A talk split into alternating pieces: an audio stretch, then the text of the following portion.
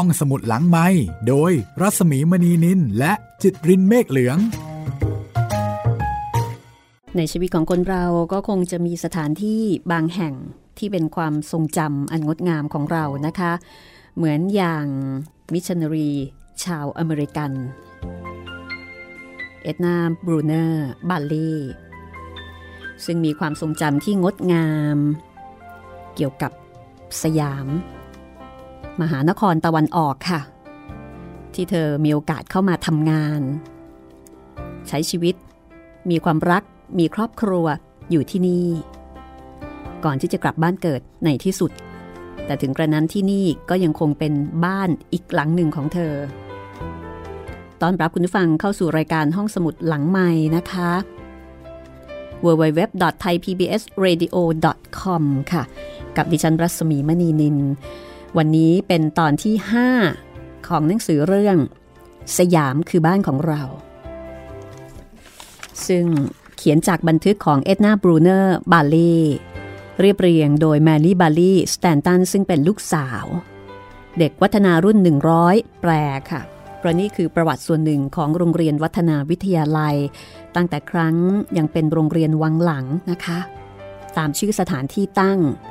แล้วก็วันนี้เป็นตอนที่ 5 ซึ่งจะบอกเล่าชีวิตและการทำงานในสัปดาห์แรกของมิสเอ็ดนาบรูเนอร์ซึ่งเป็นสถานภาพณขณะนั้นค่ะ แม่มสาวชาวอเมริกันกำลังจะเริ่มงาน ที่โรงเรียนกินนอนสำหรับเด็กผู้หญิงในประเทศสยาม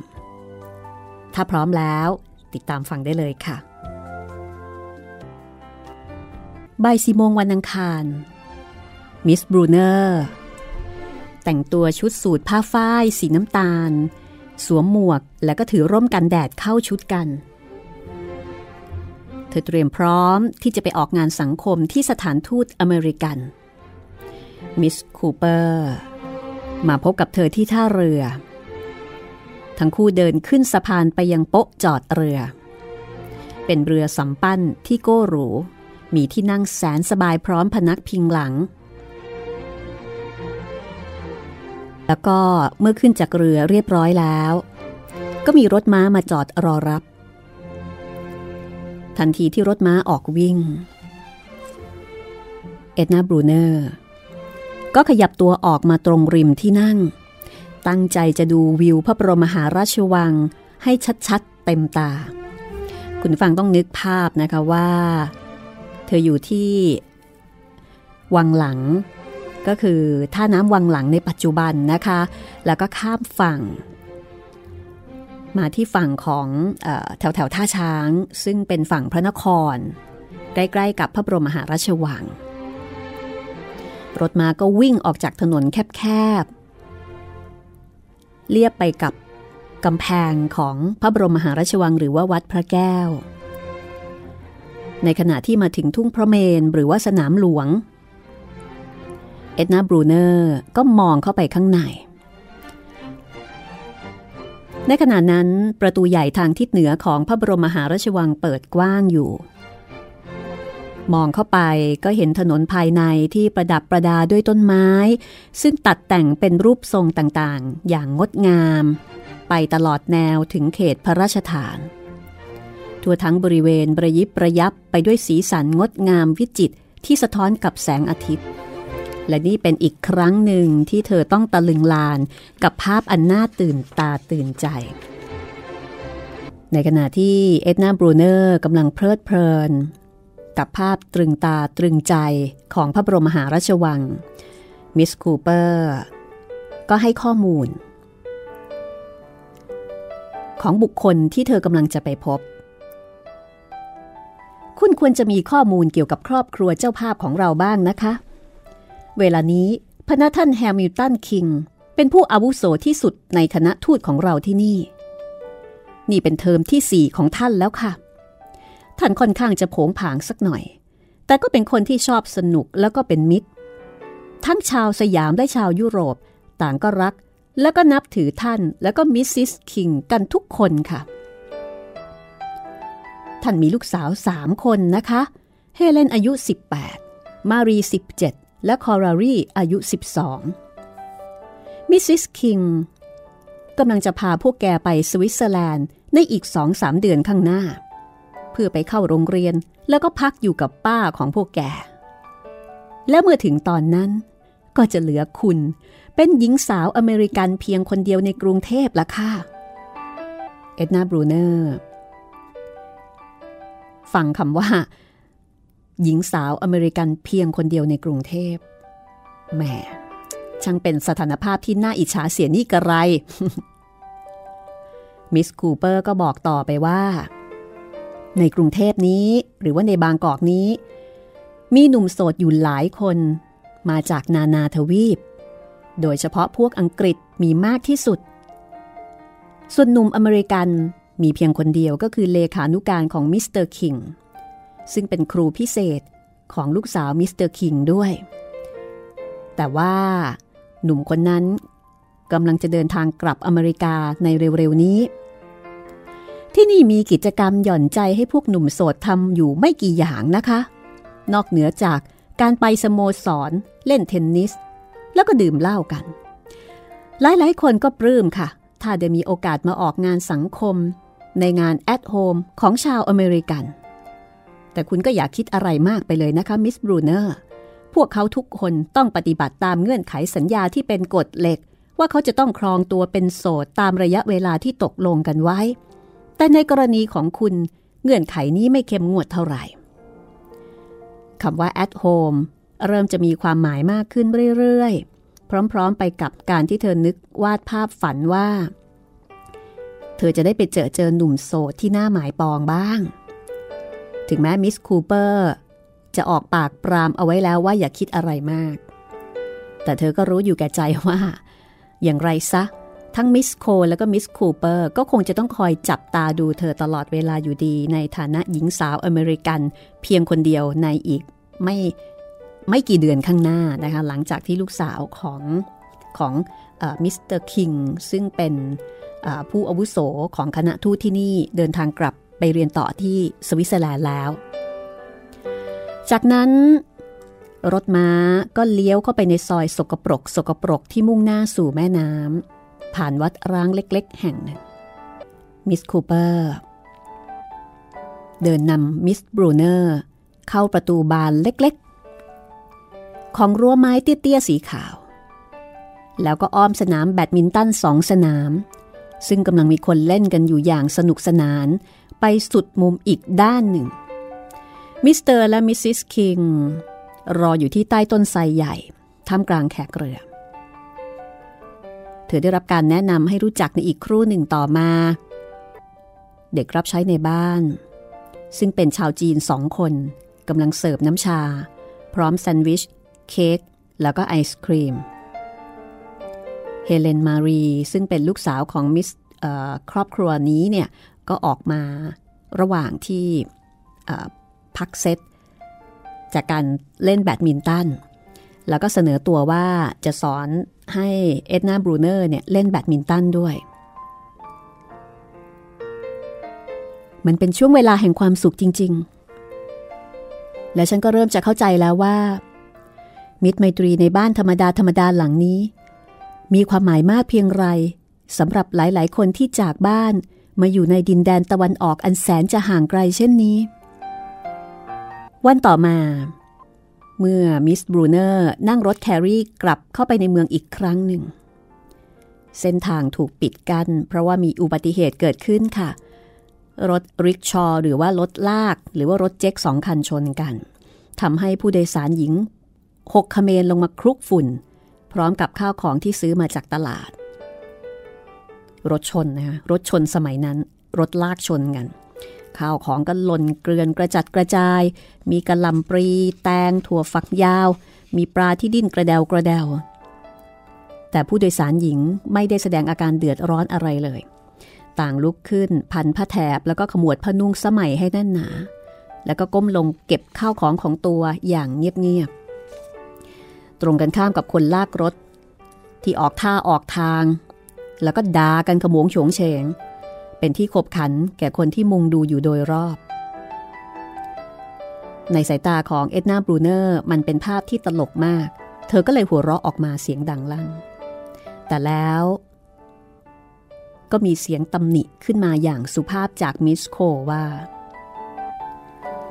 ฉันขอเตือนคุณหน่อยนะคะ มิสบรูเนอร์อย่าหัวเราะแบบนี้ในที่สาธารณะอีกเออ ฉันต้องขอโทษด้วยค่ะ แต่พวกเขาทำท่าทางตลกมากเลยนะคะ ต่อหน้าคนตั้งมากมายทำไมถึงไม่สมควรที่จะหัวเราะล่ะคะคำสอนข้อหนึ่งของศาสนาพุทธที่มีมาแต่โบราณ คือห้ามแสดงอาการขบขันในที่สาธารณะค่ะ ในฐานะที่เราเป็นแขกบ้านแขกเมืองของดินแดนนี้ เราก็น่าที่จะปฏิบัติตามด้วย แน่นอนค่ะ เอ็ดนาบรูเนอร์ตอบรับ แล้วก็รู้สึกละอายใจแวบขึ้นมา เธอนึกถึงเพื่อนๆ ในอเมริกาบางคนที่มีนิสัยผงผาง แล้วก็นึกหวั่นใจ ว่าเธอจะทำอย่างไรต่อไป ถ้าไปเจอเรื่องตลก แล้วก็รู้สึกขำจนอยากจะหัวเราะออกมาดัง ๆ แบบนี้ จากนั้น เธอก็ได้กลับมาที่บ้านของครอบครัวชไนเดอร์อีกครั้งหนึ่ง โดยที่ไม่มีมิสซิสแฮร์ริกซึ่งมักจะพูดอะไรที่ไม่ค่อยเข้าหู มิสซิสแฮร์ริกจากไปกับคณะมิชชันนารี เดินทางขึ้นเหนือไปทางแม่น้ำเป็นระยะทางไกล แล้วก็ครั้งนี้เอ็ดนาได้พบกับโรเบิร์ตและเกรซนอกเหนือจากท่านศาสนาจารย์เอกิน ซึ่งเป็นผู้นำการประชุมในวันนั้นและภรรยาของท่านแล้ว ก็มีผู้ร่วมประชุมอีกสองคน ที่เธอไม่เคยรู้จักมาก่อน ก็คือมิสเตอร์แคนนอนกรีนสต็อกแห่งลอนดอน SPG แล้วก็ท่านศาสนาจารย์แคริงตัน ทั้งคู่เป็นพ่อม่ายสูงวัย ในขณะนั้น สามีภรรยาคู่หนึ่ง ในหน่วยมิชชันนารีนี้อยู่ระหว่างลาพักกลับไปเยี่ยมบ้าน อีกคู่หนึ่งไปทำงานต่างจังหวัดเป็นเวลา 6 เดือน แล้วก็ต้องมีคนอยู่โยงตามโรงเรียนต่างๆ อีกแห่งละหนึ่งคนด้วย จึงทำให้เหลืออพวกคริสเตียนเพียงไม่กี่คน ที่จะช่วยกันถ่ายทอดแนวทางชีวิตที่แตกต่าง ให้แก่ชาวพุทธนับล้านคนหรือกว่านั้นได้ร่วมรับรู้ อันนี้ก็หมายถึงหน้าที่การเป็นมิชชันนารีนะคะ การประชุมประจำสัปดาห์มีความสำคัญเป็นพิเศษ สำหรับพวกผู้หญิง มิสบรูเนอร์จะรอคอยอย่างใจจดใจจ่อ ในการที่จะได้เข้าร่วมการประชุมนี้ แล้วเพราะว่าเธอเองเนี่ยไม่ได้เติบโตในแวดวงของคนเคร่งศาสนา การที่ต้องปฏิบัติตามประเพณีของที่นี่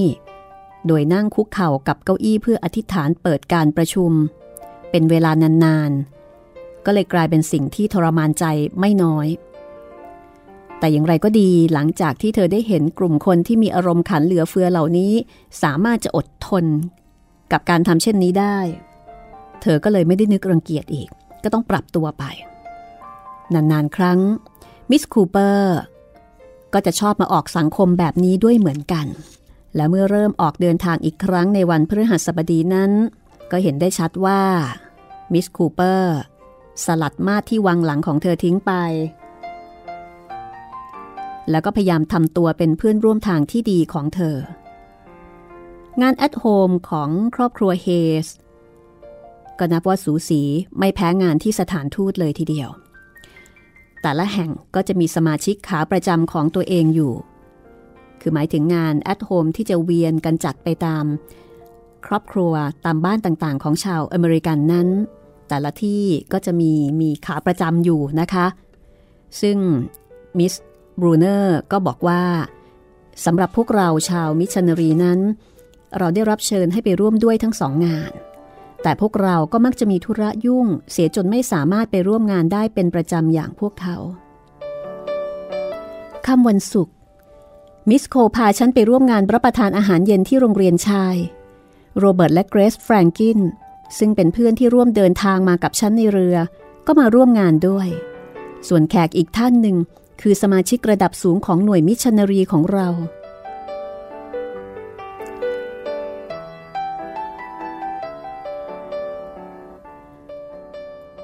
จากนั้น ก็มีการบอกเล่า ถึงความเป็นมาของหน่วยมิชชันนารีในสยาม ซึ่งเป็นความรู้ที่เอ็ดนาบรูเนอร์เนี่ยไม่เคยทราบมาก่อน ว่าหน่วยมิชชันนารีในสยามนี้ ตั้งขึ้นตอนไหนเมื่อไหร่ จากข้อมูลที่เธอได้รับรู้ก็คือ ในปีคริสต์ศักราช 1828 ศาสนาจารย์นายแพทย์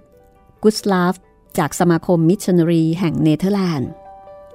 และศาสนาจารย์จาคอบทอมลิน จากสมาคมมิชชันนารีแห่งลอนดอน ได้ลงเรือสำเภาเดินทางจากสิงคโปร์มากรุงเทพ แล้วก็มาตกระกำลำบากอยู่กลางทะเลตลอดระยะทางประมาณ 1,000 ไมล์อยู่ถึง 20 วัน ในสมัยนั้น พระเจ้าแผ่นดินสยาม ยังทรงเห็นชาวตะวันตกเป็นศัตรูอยู่มาก คนตะวันตกเท่าที่มีอยู่ที่นี่ก็มีเพียงพ่อค้าอังกฤษคนหนึ่ง พระฝรั่งเศสรูปหนึ่งแล้วก็กงสุลโปรตุเกสเท่านั้นเอง ท่านกงสุลอนุญาตให้คนทั้งสองเข้าพักอยู่ในกระต๊อบเล็กๆ ภายในเขตที่ดินของท่าน พวกเขาต้องทำงานหนักทั้งกลางวันกลางคืนเพื่อเรียนภาษาและแปลพระคัมภีร์ไบเบิลแล้วก็ต้องทนทุกทรมานกับอาการป่วยไข้เป็นโรคบิด จนแทบเอาชีวิตไม่รอด แต่ในที่สุดก็สามารถเดินทางกลับไปยังสิงคโปร์ แล้วก็ไปวิ่งเต้นจัดการให้คณะแบปติสต์ในอินเดียช่วยพิมพ์ใบปลิวเผยแพร่ศาสนาให้ อันนี้คือกลุ่มบุกเบิกนะคะศาสนาจารย์ทั้งสองเนี่ยก็ขอความช่วยเหลือไปยังหน่วยงานต่างๆ ทุกหน่วยที่พวกเขารู้จัก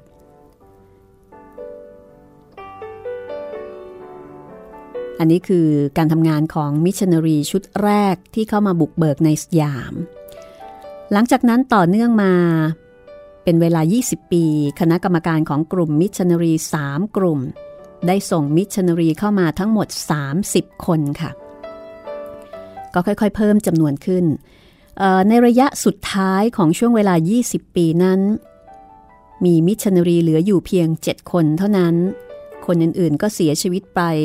เพราะวัณโรคบ้าง โรคบิดบ้าง เป็นไข้ แล้วก็เสียชีวิตระหว่างคลอดลูกบ้าง มีอยู่คนหนึ่งเสียชีวิตเพราะว่าเป็นไข้ขึ้นสมอง และภรรยาของมิชชันนารีอีกคนหนึ่งก็ต้องทนทุกทรมานด้วยโรคอัมพาต แล้วก็ยังต้องเผชิญกับการระบาดของอหิวาตกโรค ซึ่งฆ่าชีวิตผู้คนไปถึง 40,000 คนในคราวที่มีการระบาดหนักอีกด้วย แต่ปรากฏว่าไม่มีมิชชันนารีหรือชาวพื้นเมืองที่นับถือศาสนาคริสต์เสียชีวิตเลยแม้แต่คนเดียว เป็นเรื่องเหลือเชื่อจริง ๆ แล้วเราทำยังไงกันเหรอคะ ถึงได้มีภูมิคุ้มกันขนาดนั้นคำตอบก็คือ ผมคิดว่า คงเป็นเพราะผู้ที่เปลี่ยนศาสนา อาศัยอยู่ใกล้ๆ กับพวกมิชชันนารี ก็เลยได้รับประโยชน์จากหยูกยาที่พอจะมีอยู่บ้างในเวลานั้น แล้วก็คงจะเป็นเพราะแรงอธิษฐานด้วยล่ะครับ ผมจำเวลาแน่นอนไม่ได้แล้ว แต่หลังจากนั้นต่อมา กลุ่มมิชชันนารีอีกสองกลุ่มได้ถอนตัวออกไป คงมีแต่พวกเพรสไบทีเรียนเท่านั้นที่ยังเหลืออยู่ในพื้นที่นี้ครับ เรื่องราวจะเป็นอย่างไรต่อไปนะคะ กับชีวิต และการทำงานในสัปดาห์แรกของมิสเอ็ดนาบรูเนอร์บัลลี่เดี๋ยวกลับมาติดตามกันต่อค่ะ ห้องสมุดหลังไมค์โดยรัศมีมณีนิลและจิตรินเมฆเหลือง คุณกำลังติดตามห้องสมุดหลังไมค์นะคะ กับการเล่าเรื่องสยามคือบ้านของเรา งานเขียนที่เรียบเรียงจากข้อเขียนและบันทึกของเอ็ดนาบรูเนอร์บาเล่แมรี่บาลีสแตนตันเรียบเรียงค่ะ เด็กวัฒนารุ่น 100 แปลนะคะ ห้องสมุดหลังใหม่นำมาเล่าให้คุณได้ฟัง เพื่อที่จะได้เห็นภาพ ของบ้านเมืองในยุคนั้นสมัยรัชกาลที่ 5 แล้วก็เหมือนกับได้ติดตามชีวิตของผู้หญิงชาวอเมริกันคนหนึ่งที่เดินทางมาทำหน้าที่เป็นมิชชันนารีในประเทศไทยเพียงลำพังนะคะ แล้วก็ได้เห็นภาพการทำงานของมิชชันนารีในยุคนั้นด้วย ในการที่มาเผยแพร่ศาสนาคริสต์ มาฟังกันต่อเลยนะคะ ในค่ำคืนนั้นค่ะ มิสบรูเนอร์ก็พยายามที่จะสอบถามข้อมูลต่างๆ เพื่อที่จะได้มีความรู้เกี่ยวกับสังคมที่เธอจะต้องอยู่แล้วก็ทำงานด้วยให้มากที่สุด เธออยากรู้จักมิสโคลให้มากขึ้น แต่เธอก็ได้รับข้อมูลเพียงว่า มิสโคลเรียนจบจากโรงเรียนเซนต์ลุยส์มิสซูรีนอร์มอลและเวสเทิร์นเซมินารีในเมืองออกซฟอร์ด รัฐโอไฮโอ และเธอมาถึงสยามครั้งแรกในปีคริสต์ศักราช 1878 มิสโคไม่ได้ขยายความอะไรมากไปกว่านี้ และเธอเองก็ไม่ได้พยายามรุกเร้าที่จะถามอะไรอีก ฉันได้แต่นั่งนึกภาพสถานการณ์เมื่อ 25 ปีที่แล้ว ว่าเมื่อพระเจ้าอยู่หัวจุฬาลงกรณ์ทรงเริ่มเปิดรับแนวคิดแบบตะวันตกเข้ามาในสยาม ต่อมาภายหลัง ฉันได้ทราบเพิ่มเติมว่า เมื่อมิสโคมาถึงครั้งแรกนั้น เธอถูกส่งไปประจำหน่วยมิชชันนารีที่เพิ่งเริ่มก่อตั้งทางภาคเหนือ และอยู่ที่นั่น 5 ปี ก่อนจะย้ายมาที่โรงเรียนวังหลัง ชีวิตของมิสเอ็ดนาบรูเนอร์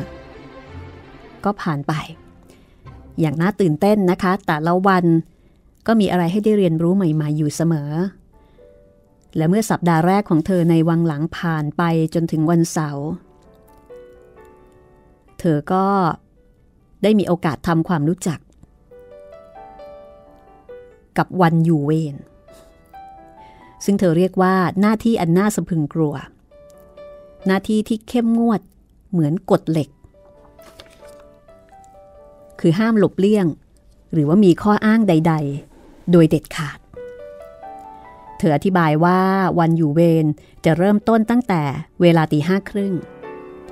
ซึ่งจะมีเสียงระฆังใบใหญ่ ดังที่ระเบียงตึกนอน แล้วก็ไปสิ้นสุดในเวลาสามทุ่มตอนกลางคืน หลังจากที่ดูแลเด็กนักเรียนในช่วงเวลาท่องหนังสือเสร็จเรียบร้อย เธอจะต้องต่อสู้กับยุงฝูงใหญ่ และความง่วงเหงาหาวนอนอยู่เป็นเวลานานถึงสองชั่วโมงเต็มๆ มีอีกเพียงสิ่งเดียวเท่านั้นที่หนักหนายิ่งกว่าการอยู่เวร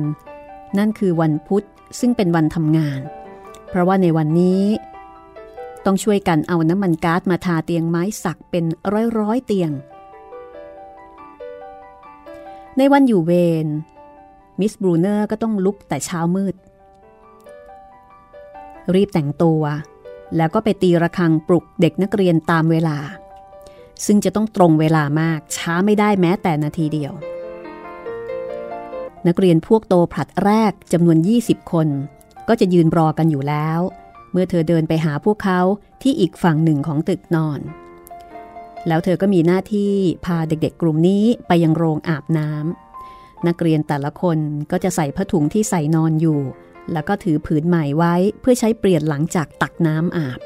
อันนี้ก็เห็นภาพนะคะเพราะว่าแต่ก่อนนี้เราไม่ได้แก้ผ้าอาบน้ำในห้องหับที่มิดชิด เราอาบน้ำกลางแจ้ง อาบรวมกัน แล้วก็อาบโดยใส่ผ้าถุง อาบเสร็จก็เปลี่ยนผ้าผืนเปียกออกพอกลับมาที่ตึกนอนอีกครั้งหนึ่ง เด็กนักเรียนก็จะต้องจัดเตียง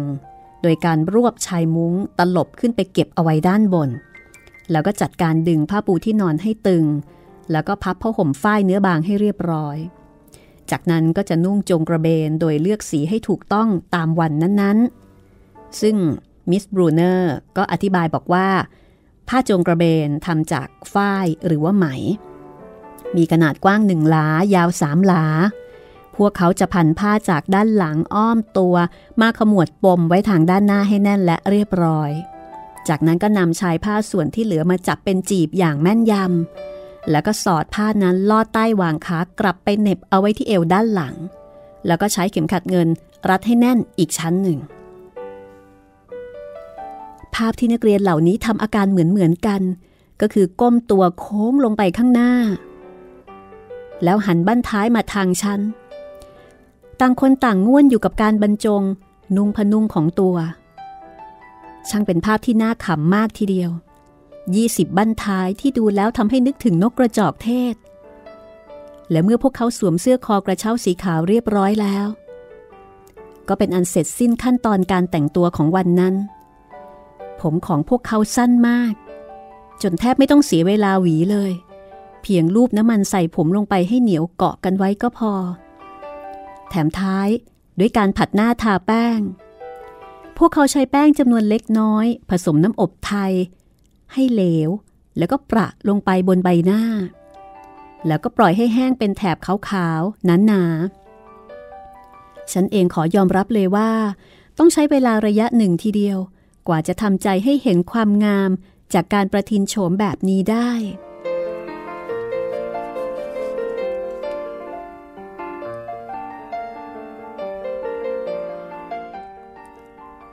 จากนั้นมิสบรูเนอร์ ก็เล่าต่อว่า ในสมัยของพระเจ้าแผ่นดินองค์ต่อมา คือรัชกาลที่ 6 พระบาทสมเด็จพระมงกุฎเกล้าเจ้าอยู่หัวนะคะ ก็มีพระบรมราชโองการให้ผู้หญิงเลิกไว้ผมสั้น แล้วก็นุ่งจงกระเบนตามแบบของผู้ชาย ขนบธรรมเนียมนี้ก็ค่อยๆหายไปจากสังคมสยาม คงเหลืออยู่แต่ในหมู่พระราชวงศ์สูงวัย แล้วก็สตรีในราชสำนักเท่านั้นที่ยังคงรักษาการแต่งกายแบบดั้งเดิม ซึ่งมิสบรูเนอร์ก็บอกว่า ขนบธรรมเนียมโบราณนี้มีที่มาในแง่ของประวัติศาสตร์ ที่แสดงให้เห็นถึงความเก่งกล้าสามารถของหญิงชาวสยาม เพราะว่าในสงครามกับพม่าครั้งหนึ่ง เมื่อกองทัพสยาม แตกพ่าย จนข้าศึกบุกประชิดเข้ามาใกล้ถึงเมืองหลวง ผู้หญิงก็ได้ขออาสาร่วมออกศึกด้วย โดยแต่งตัวเช่นเดียวกับผู้ชาย และการสู้รบของผู้หญิงกลุ่มนี้ ก็มีส่วนช่วยทำให้สยามได้ชัยชนะในครั้งนั้น หลังเสร็จศึก ผู้หญิงกลุ่มนี้ก็ได้ขอพระราชทานพระบรมราชานุญาต ให้สามารถสวมใส่ผ้านุ่งตามแบบของผู้ชายต่อไปได้ อันนี้ก็เป็นข้อมูลที่มิสเอ็ดนาบรูเนอร์ได้รับมานะคะ แล้วก็มาบอกเล่าต่ออีก อีกทอดหนึ่งถึงสาเหตุที่ว่าเอ๊ะทำไมผู้หญิงในสมัยก่อนรัชกาลที่ 6 เนี่ย คือตั้งแต่ต้นกรุงรัตนโกสินทร์เป็นต้นมา จะตัดผมสั้นที่เรียกว่า ผมทรงดอกกระทุ่ม แต่ก่อนหน้านั้นนี่เป็นผมผมปีกด้วยซ้ำนะคะ แล้วก็มาเป็นผมทรงดอกกระทุ่ม แล้วก็นุ่งจงกระเบนจะไม่ไว้ผมยาว เป็นเพราะ ปัจจัย เกี่ยวกับเรื่องของสงครามในช่วงต้นกรุงรัตนโกสินทร์นะคะจากนั้นมิสเอ็ดนาบรูเนอร์ก็เล่าต่อว่า เช้าวันอาทิตย์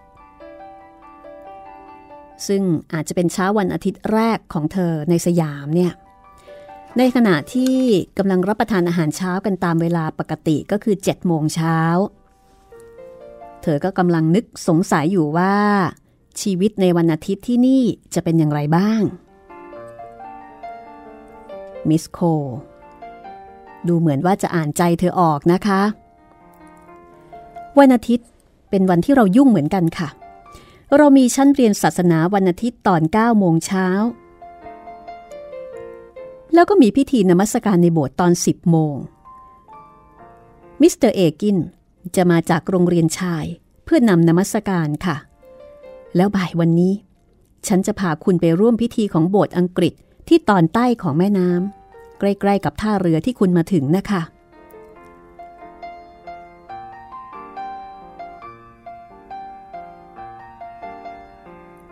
เพราะฉะนั้นวันนี้เท่ากับว่า เธอจะได้เดินทางออกไปข้างนอกที่ค่อนข้างไกลทีเดียวก็ถือได้ว่า เป็น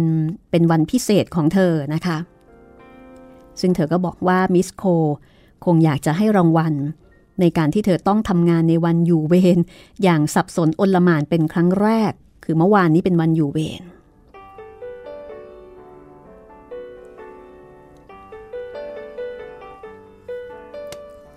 ทีนี้การที่จะต้องเดินทางออกไปไหนไกล ๆ ก็ต้องนั่งรถม้าไป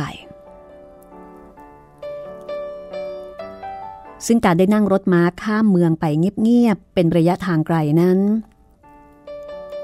ก็ถือได้ว่าเป็นการส่งท้ายสัปดาห์แรกในสยามของเธอได้อย่างสมบูรณ์แบบ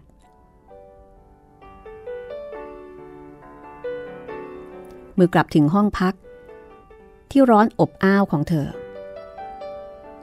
เธอก็เปลี่ยนชุดนอน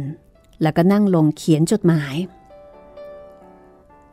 ทั้งเนื้อทั้งตัวชุ่มไปด้วยเหงื่อตั้งแต่ศีรษะจรดเท้า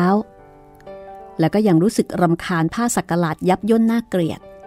ที่เธอได้รับคำสั่งให้พันหน้าท้องเอาไว้ตลอดเวลา เพื่อรับประกันว่าจะปลอดปัญหาเกี่ยวกับลำไส้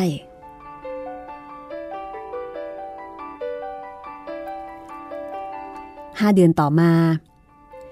หลังจากที่เธอเขียนจดหมายกลับบ้านเป็นประจำทุกสัปดาห์ เธอก็ได้รับจดหมายจากแม่ ซึ่งคร่ำครวญต่อว่า ว่าทำไมเธอถึงไม่เคยส่งข่าวไปทางบ้านอีกเลย หลังจากจดหมายฉบับแรกนั้น มิสเอ็ดนาบรูเนอร์ร้องไห้อย่างขมขื่นใจ เมื่อนึกถึงว่าแม่จะเป็นห่วงเธอมากขนาดไหนที่เธอเงียบหายไปอย่างนั้น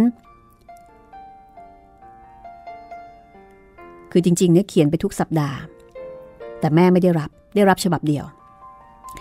มิสโคลก็แจ้งเรื่องไปยังสถานทูตมิสเตอร์คิงก็ร้องเรียนไปยังไปรษณีย์ให้มีการสอบสวนเกี่ยวกับเรื่องนี้ ว่าจดหมายหายไปไหน ผลก็คือมีการค้นเจอจดหมายทั้งกองของเธอที่บ้านของบุรุษไปรษณีย์ท้องถิ่น ทุกฉบับที่เธอส่งไป ถูกฉีกเอาสแตมไปค่ะ โชคอย่างดี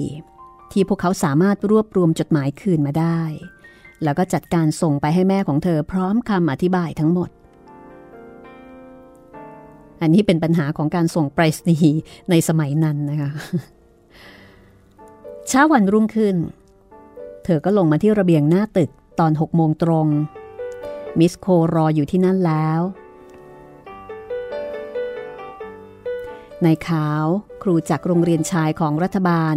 กำลังเดินขึ้นมาจากท่าเทียบเรือ หลังจากที่แนะนำให้รู้จักกันแล้ว มิสโคก็ขอแยกตัวไป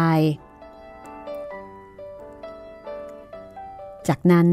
การเรียนภาษาไทยของเธอก็เริ่มต้นขึ้น โดยเรียนบนโต๊ะน้ำชานั่นแหละหนังสือที่ใช้เรียน